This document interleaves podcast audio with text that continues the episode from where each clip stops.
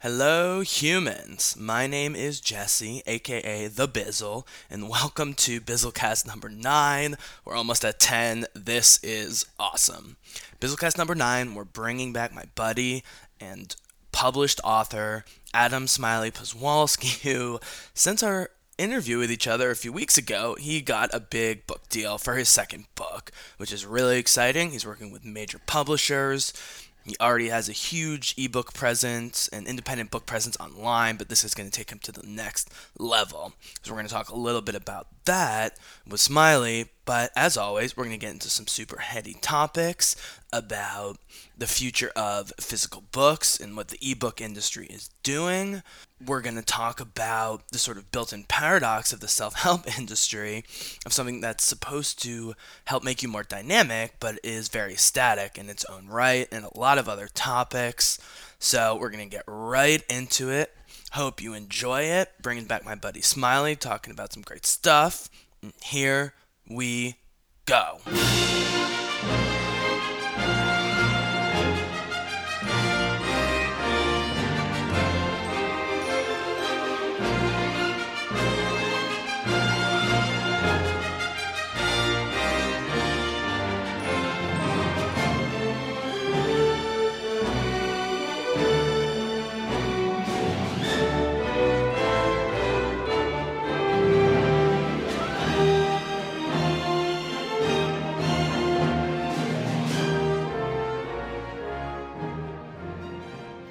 Let me get this email up that will be a historical document someday.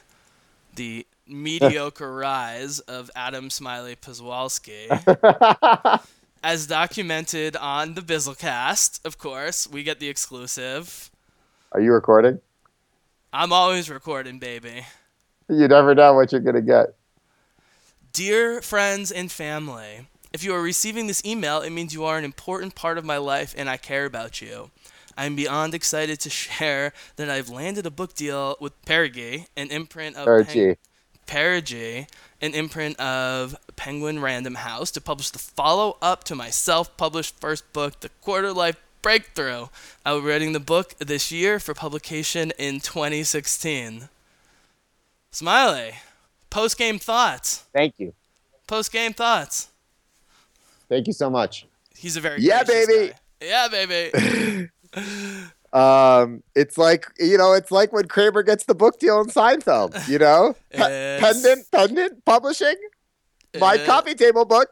It's a go. Yeah. First stop, Regis and Kathie Lee.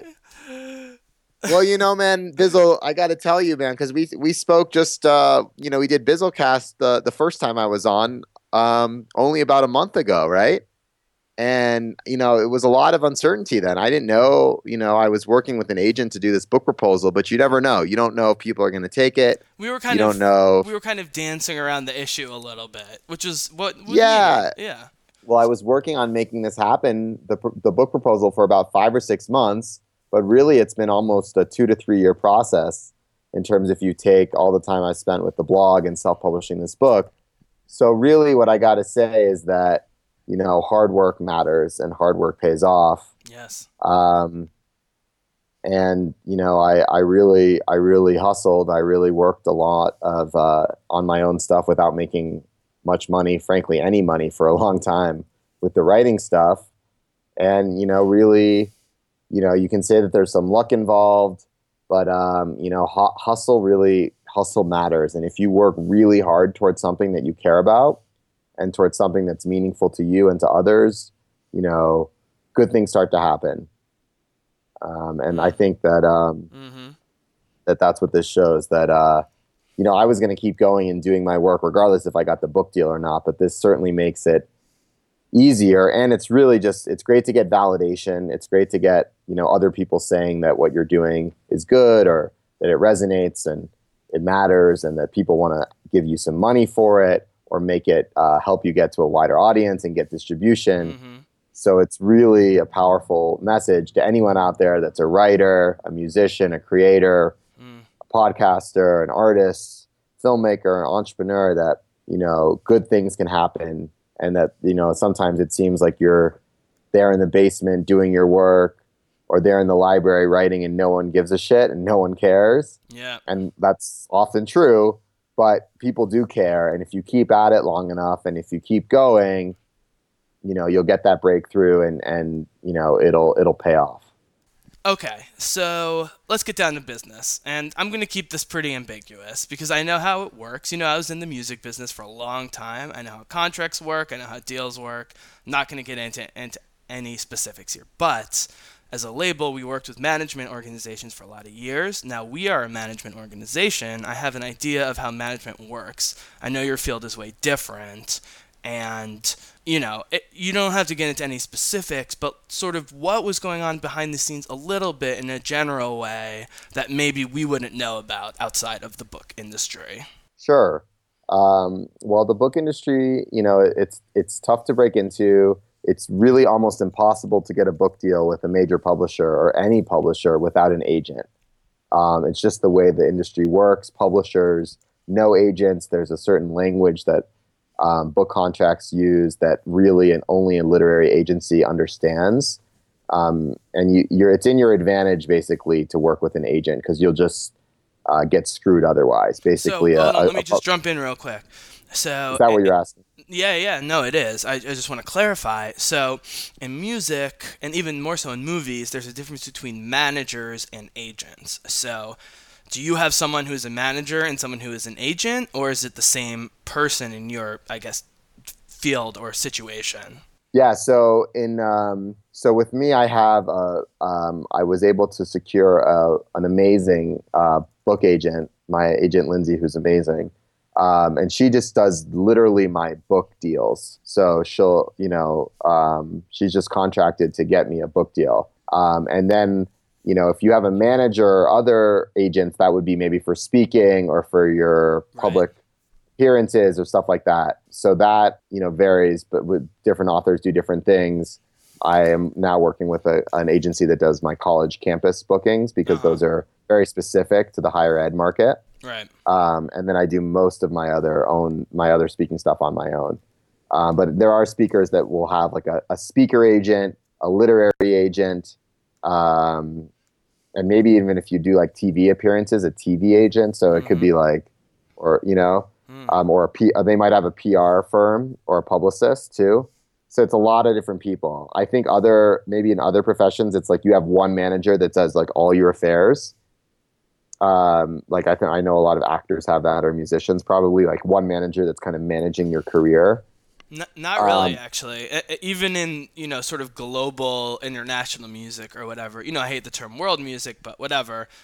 In new, you know, hip, awesome global music we manage them but there is a booking agent and there's a pr agent there's a marketing yeah. agent there's an agent for the label there's the label itself there's the distributor there's this i mean it's like you know yeah. a, a, million ways to sunday and I, I have to imagine the book industry and it sounds like it's in that arena a little bit yeah exactly it's kind of all over the place and i'm so such a novice and and just really learning about it that um you know, I don't know much at all, um, except for my own experience in talking to people. But I will say that even from people that have been in the game a long time that I've talked to, it changes all the time, and it's there are no like w- there's no one answer for everything, right?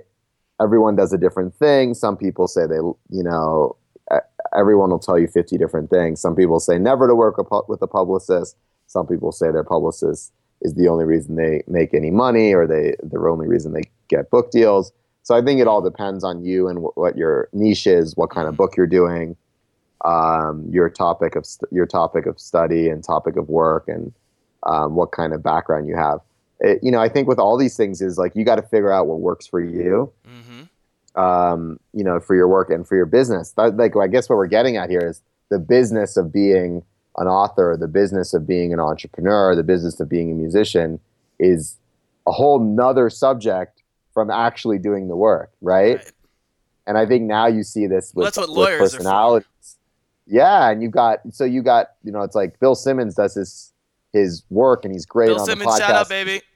And he's a great writer, but he's also got what maybe 10, 20 people probably working for him. One person that's doing Not his anymore. book deals, one person getting his, his that it's his lawyer because you know if he gets sued for millions of dollars, he's in trouble. He's and his contracts are crazy.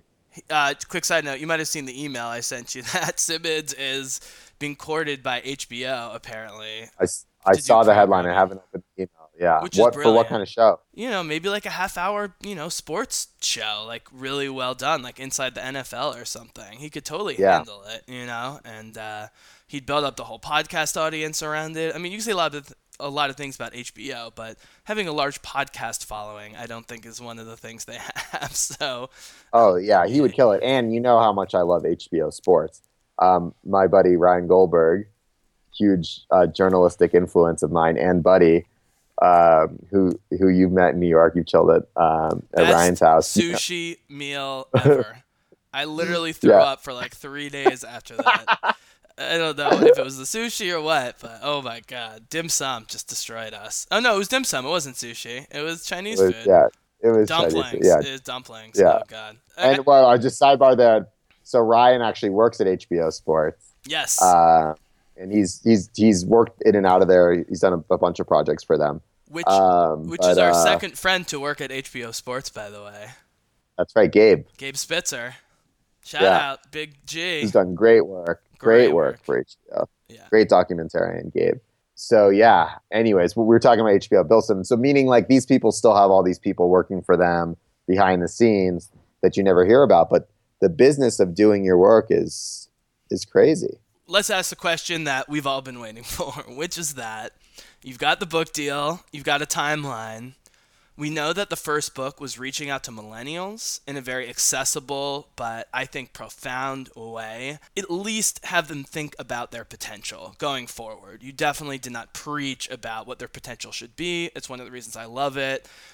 You know, quick sidebar: this the whole fact that we have a self-help book industry that really should be divided at least four or five ways from a genre standpoint. I mean, the books are so unrelated, but your book was, I think, a self-help book in the best sense of the word. How do you follow this up? Great question. Um, and it's it's a challenge. So really, um, I think the book. Um, I, I really want to go back to storytelling and really feature a lot more. One of the things that feedback-wise people love about the book is that there's no one answer. I'm not giving like the smiley recipe for how to be a success in your 20s or how to find meaning. There's so many options, and I tell my story as one example, but then I also give the examples of you know 10 to 15 other young people that I know that I've met along the way and what they're doing. And some of those people are starting their own businesses. Some are working at nonprofits. Some are working in tech. Some are artists. Some are musicians. They're all over the place.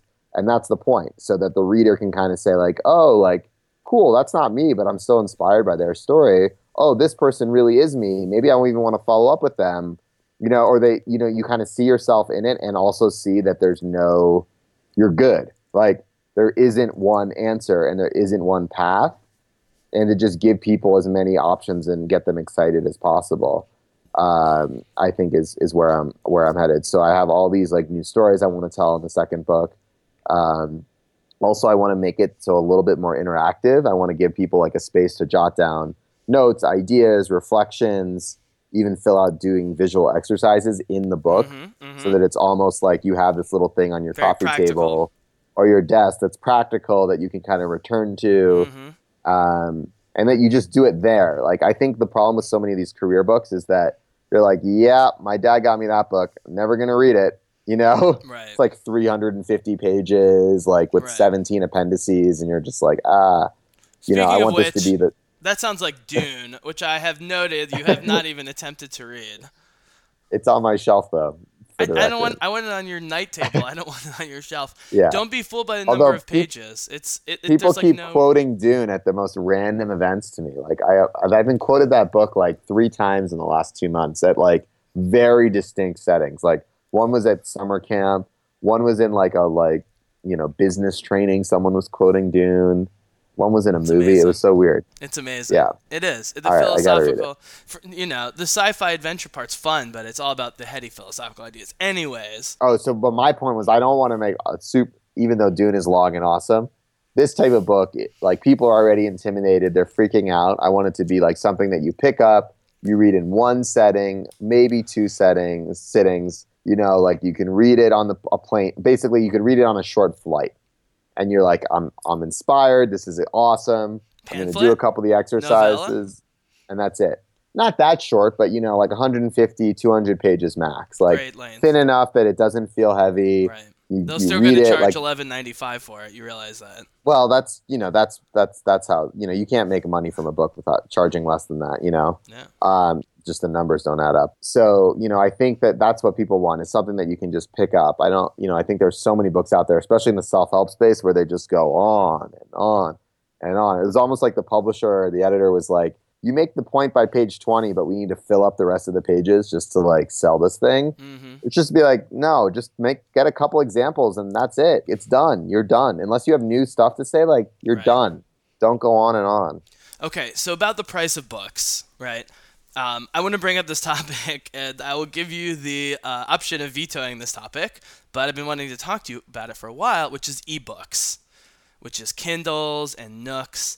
And as you know, like you, up until a few years ago, and even still today, I love the feel of real books. I still have a lot of real books. I have a lot of real books I haven't read yet, which makes me very excited. But when I was in grad school, it was way more affordable to get these books on an e-reader like the Kindle and on top of that I could take highlights and even take notes on it with a touchscreen keyboard which I could then access later. So for academic reasons it makes a lot of sense.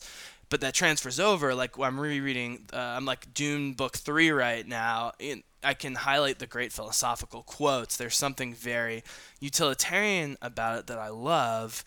Um, and on top of this, this seems like a small thing. I would actually be interested in talking about you about formatting and the whether the font and the formatting uh, in books is important, and whether you think that the typeface or whatever is important. Bottom line with the Kindle, you choose that. You choose the typeface. You choose how you know sparse the reading is. And As the reader, you choose it.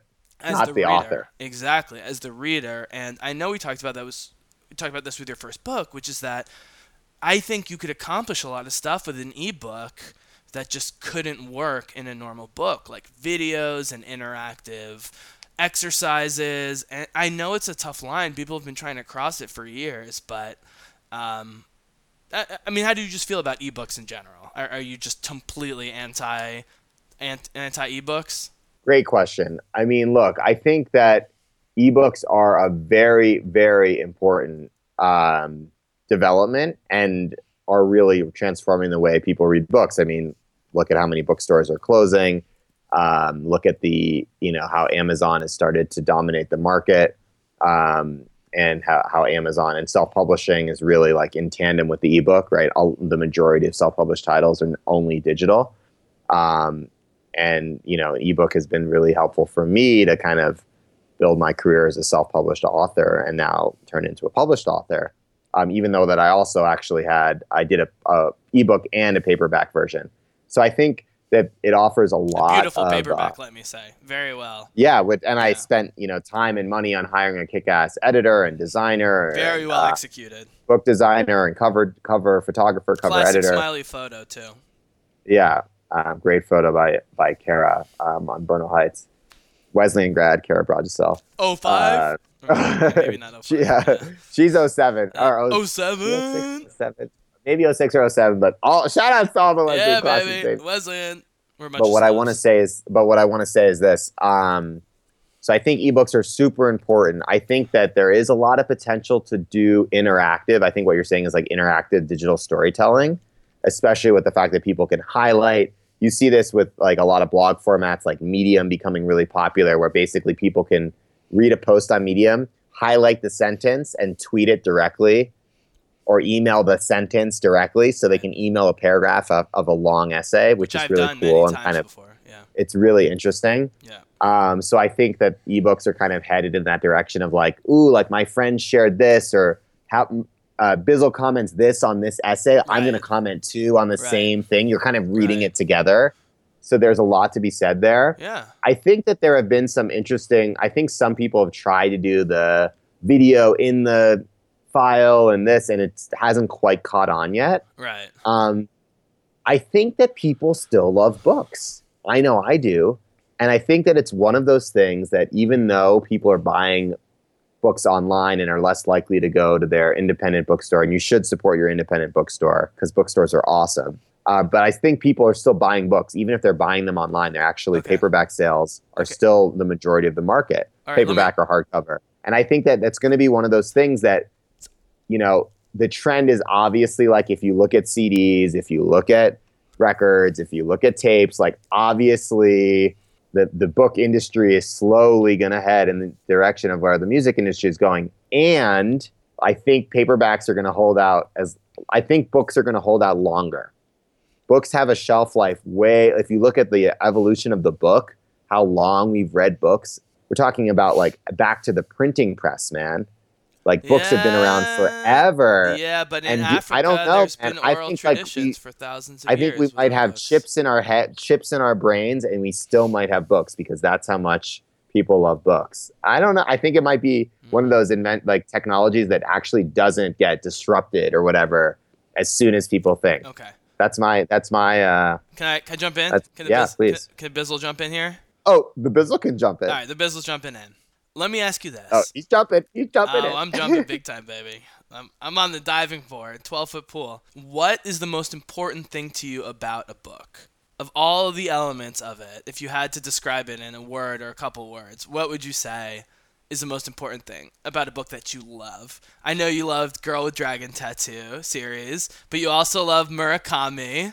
You love some very classic books, which, to be honest, I finished some of them and not others. And um, well, I'm more of a fiction reader than you. I'm more of a fiction reader than you. Oh, right. I And, love fiction. and uh, you know, a, a weird stereotype is that by the time you hit your 30s, women read fiction and men read nonfiction. And to be honest with you, I found this to be the case for the most part. Other than you, and I have a couple of male, other male friends who read a lot of fiction. I'm just jealous of your ability to consume it. But forget about the cover, forget about the physical feel of the pages. When you read a Murakami book, what is the most important thing about that book? Oh well, like an author like Murakami just takes you to another world. That's why I love fiction. You know, I'm so I'm a really serious dude. I take stuff pretty seriously. Um, you know, I'm on the computer a lot. I read a lot of stories. You know, like as as you as you and I both care very deeply about politics or the world and social issues. Um, and I read a lot of nonfiction for work and my own work and kind of um, fiction is such an escape, right? And just like anything that transports you, you know, like you used to read Asimov as a kid, Still and do. and and you still do. And these types of books, they they transport you to another universe. You know, The Hobbit, Lord of the Rings, like you're in another world, and the world makes you think about your own life. So Murakami's books, anything that like basically you're you're in ch- time travel, forward, backwards, or present, that's taking you another world.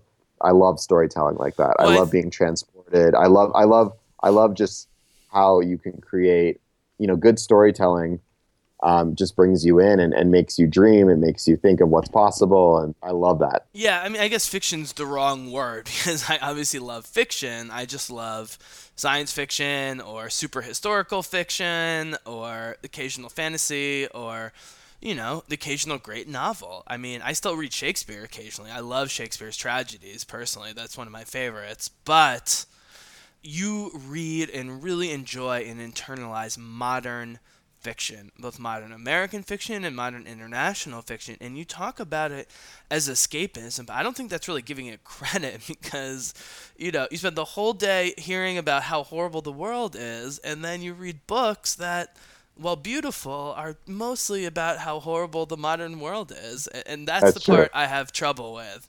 I read Murakami, and it's like it's so oppressive and, and that's a that that is a tribute to his writing style and you know i power through them as much as i can but i've just always admired that and i, I guess to kind of transition back a little bit do you draw from novels and, and, and modern fiction in the way you write i know that sounds crazy because you're writing clearly nonfiction but i, I just wonder because you do read so much it, it must be there at some level i could be reaching here No, sure. I mean, I think um, I think your point's true. I think a lot of fiction is really about how the world is messed up, especially a lot of like modern American writers. It's basically just they're either they I mean they're writing about their own they're writing about their own lives. They just basically Right. change the names of people that they know. Right. And it's pretty brutal stuff. Like they're writing about, you know, people that hate their jobs, corrupt businessmen, crazy drug, you know, situations, all this stuff. It's all like really very real, even though it's quote unquote fiction. Uh, no fiction is obviously, fi- I mean, it's all based on reality. Someone's writing it, There right? is some Uh, truth in your fiction and some fiction in your truth. Exactly. Alice Everything in is Wonderland. Actually, that's from the Animatrix, which is a pretty obscure reference, but since half the Matrix is basically quotes or references to Alice in Wonderland. everything is created. But um, you know, I I think for me in terms of influences, yeah, I, I get influences from everything. I get influences from like stand up comedians, from video, from film, from music. Like I think it's not just a lot of writers always about like it's all about what you read. And that's cool and I'm I respect that. I think that's definitely for some writers, like their craft is like, you know, I'm in a Kurt Vonnegut phase right now, or I'm in a I don't know. I always thought that was just writers being kind of pretentious, frankly. right now, I've been reading a lot of Steinbeck or a lot of Hemingway, and like, awesome. I love those books too. You know, I think it's more just actually, I'm writing because I just had a conversation with someone that made me think about this. And of course, I'm influenced by everything I've ever read. I'm influenced by every conversation I've had. I'm influenced by the, what's happening in the news.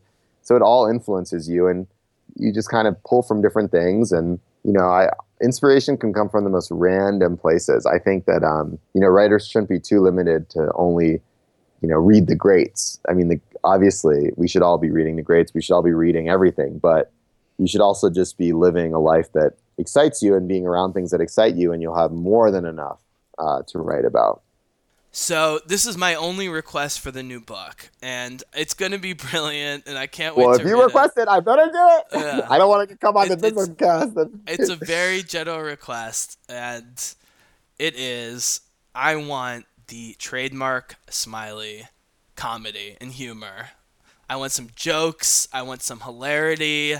I want the Seinfeldian, Lebowskian, existential, making fun of life in a fun and playful way, which you could totally pull off, and which you do do in the first book. But I would love to see the comedy. I think people love books that have that element to it, um, and that's not the reason you should do it. I think you should do it just because you kick ass at doing it. But um, that's it, Matt. That's my only request. I want I want some good jokes. I want to laugh my ass off and learn some shit. Hell yeah. Obviously. I can't I couldn't write anything, you know. Obviously the book's not going to be all jokes. I'm writing about, you know, very important, relevant and meaningful and kind of serious topic, you know, people figuring out what to do with their lives. But the only way I write, the only way I think is definitely through um, the lens of, of not taking anything too seriously and not taking myself too seriously. So that'll come out. And it's like that fine balance, right? Because, you know, if you just write comedy, people might be like, why am I supposed to listen to this guy about what to do with my life? But you got to have some of that. You know, it's like to draw people in and and it's a great it's a great way to balance, you know. Mm. So to kind of go back and forth to, to take a really heavy moment and then make it light Mm. and then take a light moment and be like, but actually this is really important, you know. So it's a great tool. Um, so I'm excited about that. I'm excited to, you know, as a comedian would say, like come up with new material, which is hard. So hard. You know? So I got to go in the bat cave a little bit uh, this Mhm. summer and uh, really go get in the zone and, and get writing. Well, just to tie in, uh, you know, the other Bizzle cast, because that's what we do here. Talking about Taoism, which I know you love, or you love the podcast at least. My favorite episode. Taoism, which is getting people to think less seriously about life without minimizing it, is a really important skill. And that's what people from Seinfeld to Chappelle do so well. It seems on the surface to be cynical or just jokey or whatever, but really they're making serious, um, almost accusations about society, or at least concerns about society that they play through comedy. And we know the best comedians are basically philosophers, right? I mean, Chris Rock Totally. is a total philosopher. Chappelle, Seinfeld, Larry David, these guys are all huge philosophers. It, they probably wouldn't admit it in those terms, but we know that they are. And so I guess that's what I was saying. It's like you want these millennials to get pumped up, but you also don't want to, you don't want them to take themselves too seriously. that well, they're taking themselves too seriously. That makes sense. Totally. I mean, it's such an interesting thing because there's this, this this fine line because there are a lot of people that are like, doesn't matter, like it just travel, like you know, you'll figure it out later. When I was your age, blah blah blah, and that message doesn't necessarily resonate with people because when you're freaking out, you like you don't want to be told that you're freaking out doesn't matter. You want to be like, I was freaking out too. You know what I mean? That's the last thing you want to be told. Like, what do you mean? Like, I shouldn't. You know, like freak out. Yeah. You got like you're you you want to be told that your concerns matter. So that, but then you also also This need is to our be like, concern, dude. This is our concern, dude. but you also need to be like, you know, here are all the things that I, you know, you can try a lot of different things and it's all good. And here are some examples of what people have done. Here are examples of things I've done that haven't worked and make that funny. So you you give like you're giving people inspiration and hope and and excitement while also, you know, making them like feel better. Like that's like my single biggest goal with the the book and with the next book as well is make people feel better about their situation if someone picks up my book and reads it and and feels better about like what's going on in their life and what they their options their possibilities i've won. That's a success.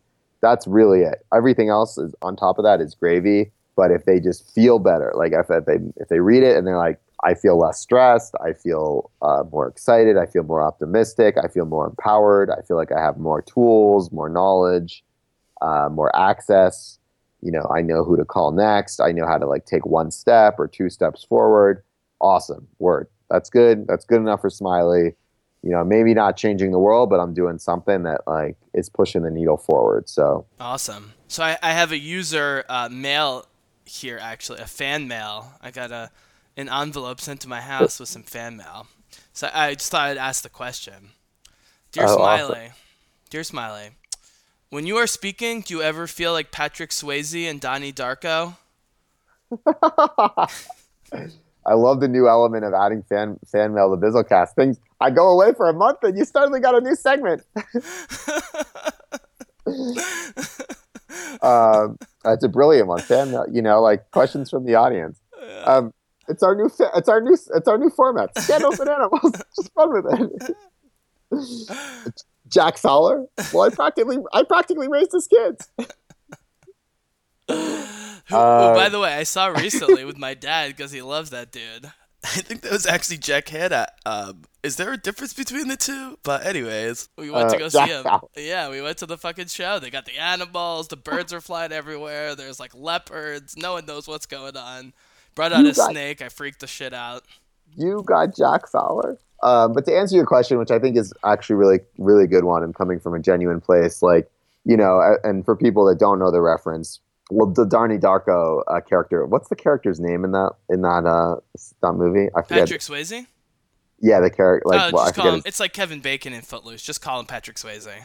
yeah, Kevin Bacon. is probably- Patrick. It's yeah, that the guy in um, Donnie Darko, like the self help fucking lunatic, you know, that's like supposed to have it figured out, and then runs into Jake Gyllenhaal. It's so good, such a good scene. I forget what Jake Gyllenhaal says. Well, he- no, what he he's. Uh, uh, this is why you're so different. Patrick Swayze is preaching no fear, and you know, if you're Yeah, fat, yeah, yeah. no one likes you. Don't you know? Don't fight back. Just get rid of your fear. And Donnie Darko gets up and just says, "Yeah, I'm scared. I'm really fucking scared. But I think you're the fucking Antichrist." Yeah, you know? you're, yeah, you're the Yeah. Antichrist. Because Donnie's dealing with a, a horrific situation, you know, and this guy has no idea what he's talking about. Of course, he ends up being a child pornographer, but that's a whole different story. But, But um, yeah, Jack. yeah, and Tom Cruise in Magnolia as well. I'm, I'm very curious about Tom Cruise Yeah. in Magnolia. Yeah. Well, Very look, like. I think that there's an element like of any self help. Anytime like you're getting on stage is like, I have my life figured out, and let me help you. There is that really weird kind of. It's just weird, and I, I'll, Right. I'm like, I think some people, if you would ask ask them this question, would be like, oh, that's Mhm. not me. Mm. And I, I, I'll admit that it's weird. There's there are elements of it because you know me, and I know me, and I know like I'm crazy, and I got a lot of things I wouldn't be friends I'm- with you if you weren't. Right, exactly. And like if I were like I would never submit myself if there were awards for Mhm. people that are like got their lives all figured out, I would never submit submit my myself to those like awards. And you know, and I think that a lot of like self-help people are like complete full of shit. But what I think is important is that I try to be super honest, authentic, and then I'm not telling people everything to figure out. I'm just giving them my story and giving them some tools. And like whenever someone comes up to me and dude, man, you're da da da da. I'm like, nah, I, I'm very honest about actually, like, here's what's going on. I'm really neurotic about this. but I'm really glad you like my talk and I'm glad you like the book. Awesome. You know, there's too many people in the life coaching, you know, self help guru space pretending to be the messiah. And, you know, I wrote about this, uh, a blog post about this. Believe me, you don't want my life.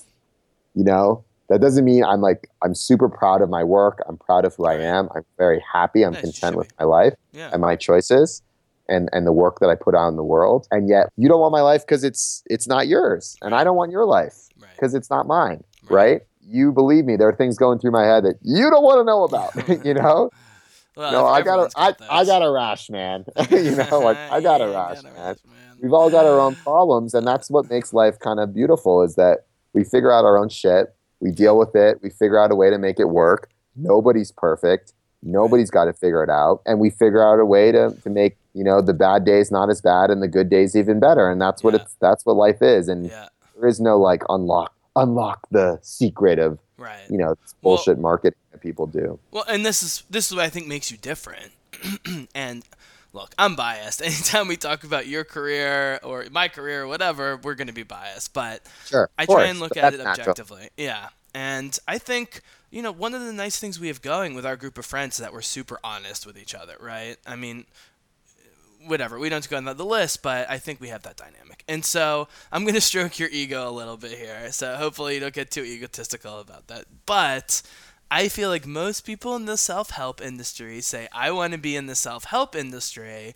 So what can I write or do to be in the self-help industry? You went the other way where you said this is what I want to write about, this is what I want to talk about, and well, okay, maybe the self-help genre will help do it best, but you have your vision ahead of time. And back to what you said before, where you're talking to people in the weird line with those people, as long as you are giving them the message that you want to give them, this is my theory of leadership, right? The best leaders don't say, I want to be a leader. The best leaders just lead by example and then they become the leader. This is what you were talking about. And by the way, when I listened to we listened to our podcast together and you talk about writing and you're like, there's no moment where you like get the sword and you're the king or something like that. You made like a very Lord of the Rings esque uh, reference there, which I was very impressed. And I didn't totally didn't know this the first time you were saying, but you know, it's the same thing. Like with Aragorn and Lord of the Rings, he didn't want to be a leader, but he just was by the sheer force of his message and you know, bottom line is, I don't know if you're trying to be a leader. I don't even know what that means, but at least it's coming from an organic, honest place, you know, and not like a cynical place. And uh, you know, for me, that's that's that's a great aspect of of what you're doing. So there's your ego stroking for the day. So well said. I mean, yeah, thank you. And my ego doesn't need Nah. I know, I know, I know. I'm People, it's me and Smiley. We're brothers. We're just joking here. Um, but dude, I really like the point, and actually, I've been meaning to do some more writing about this. You know, you asked me this, like, did you have a plan for all this, dude? Fuck no, I did not. There's no possible way. And you can ask anyone, man. When I started a blog, my first couple posts, I wrote a post about like volunteering in the, a jail. I wrote a post about like Dumb and Dumber. I wrote a post about like Andreas and you know the year of love. Completely like not professional. You know, I mean, I wanted to like make it a writing blog, but it wasn't about this stuff. This stuff happened a year or two later. It's you just start doing something that you are interested in, that you care about, and that you know you are who you are, and and things follow. I think that there's I don't know. So like it's really it's I really like that point about you don't can't want to be a leader. You just are a lead. You know, people that you just are someone that is doing something interesting and and cares about people, and you by inherently become a leader, right? Um, but I don't think like the greatest leaders set out to be like you know on the cover of Time magazine. I don't think that never it, no, it doesn't seem to happen that way. Well, we- Maybe we talked about in Bizzlecast 6 about how like the best CEOs are people that don't even want to be CEOs, right? I mean, that was like one of the conclusions we came to is that yeah, the best leaders don't want to be leaders. So as we wrap up here, Smiley and I both need some sleep, um, but we wanted to give y'all another Bizzlecast because we know you want it, so we're giving it to you. Smiles P, Jesse B, aka the Bizzle.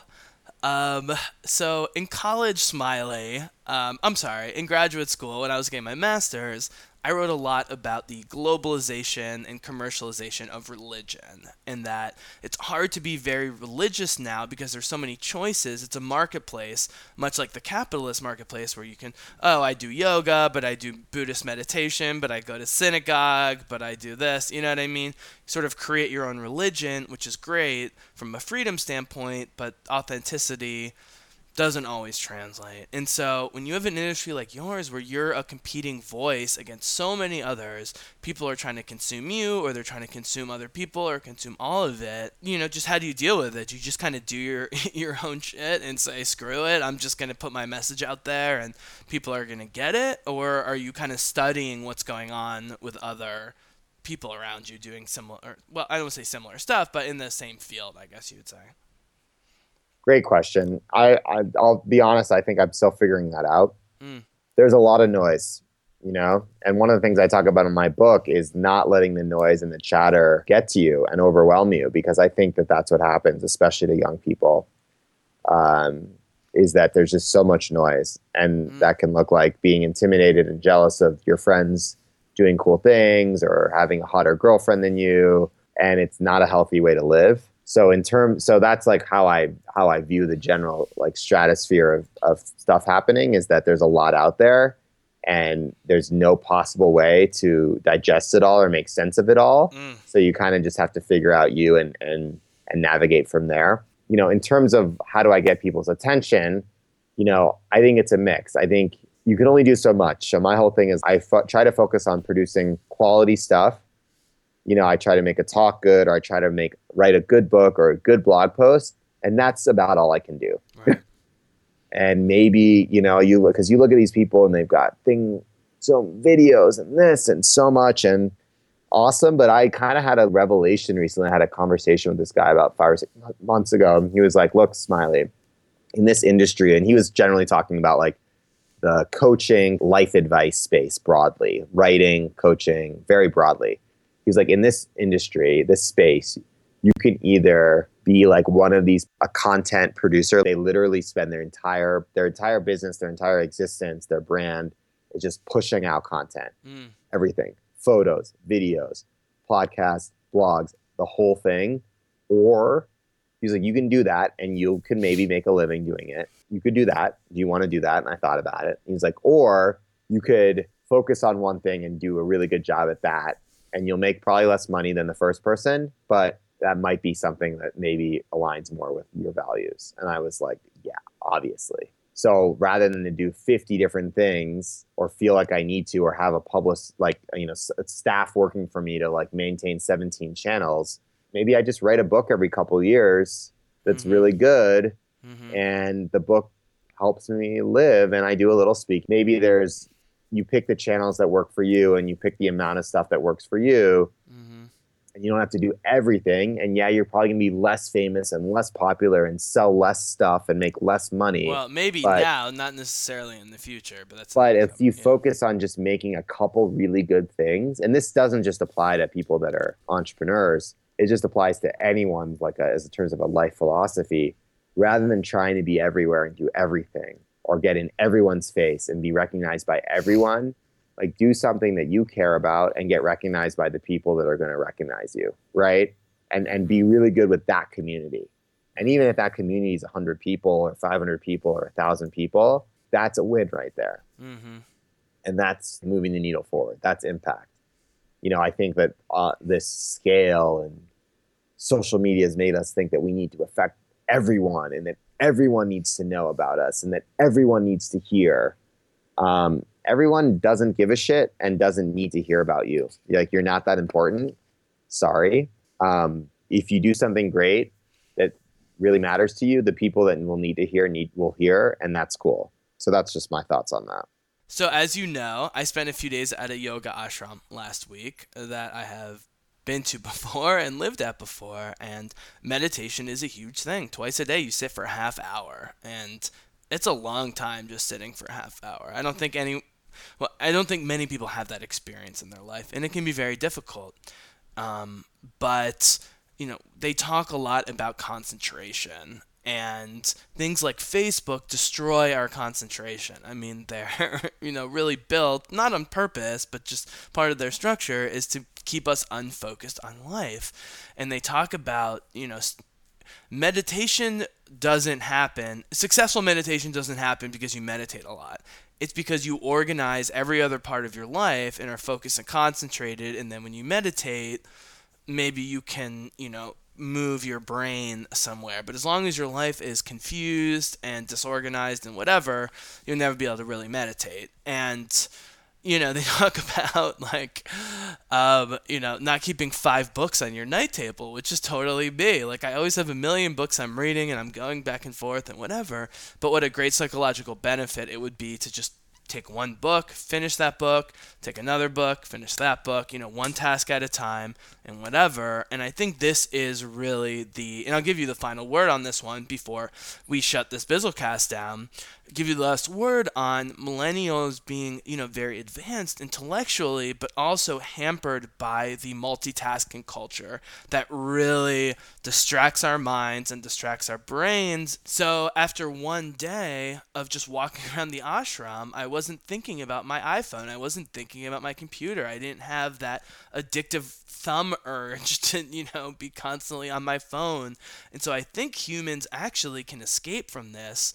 Um, or at least create sort of a temporary barrier about it. But I guess what I'm saying is uh, millennials are brilliant, but they're also super ADD. And the generation before us, below us, is even more ADD than we are. And so you're trying to make your book shorter and more accessible, but at one point, do people's attention span just not allow them to get out of sort of the paralysis of postmodern, I don't know, economics or whatever you want to call it? Great question, and I totally agree. I mean, I think especially people that grew up like we grew up, at least we remember a life without Facebook and a life before email, because uh, we didn't experience that stuff till later. Well, Facebook until college, really, or after totally. college. Actually, it was uh, our senior year. Yeah, senior year. We got invited. We were like I the important really start, college. I didn't really start using it until a couple years after college, actually. Um, I did, but but I think um, yeah, I think people and the younger kids they basically grow up with Facebook, so they're bombarded with all this stuff constantly. You know, I'm such a big proponent of digital detox, as you know. I'm you know work at a I'm a camp counselor to summer camp for adults that's tech free. Camp shout out. Camp shout out, which is awesome.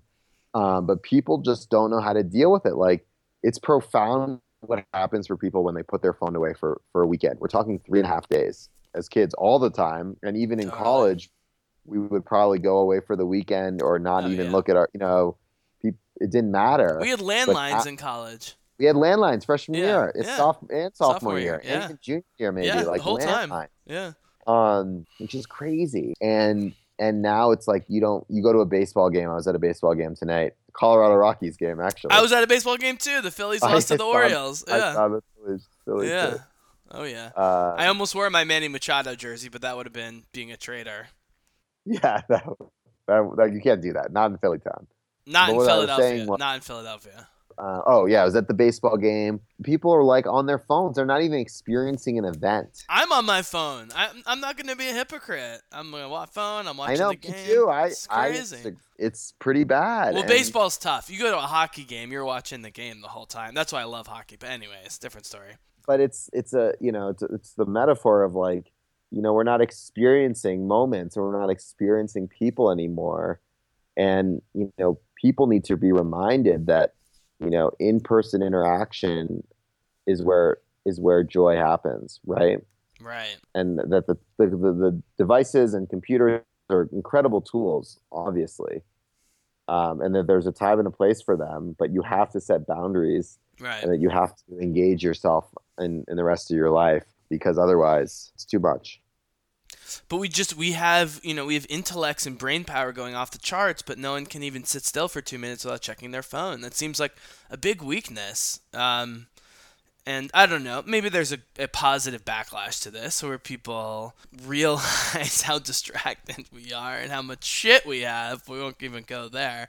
But um, you know but i think you know buddy like you're you're trying to talk to these people and talk some sense into them so you know keep going. I think everyone's very much looking forward to hearing about the progress of the book and where everything goes.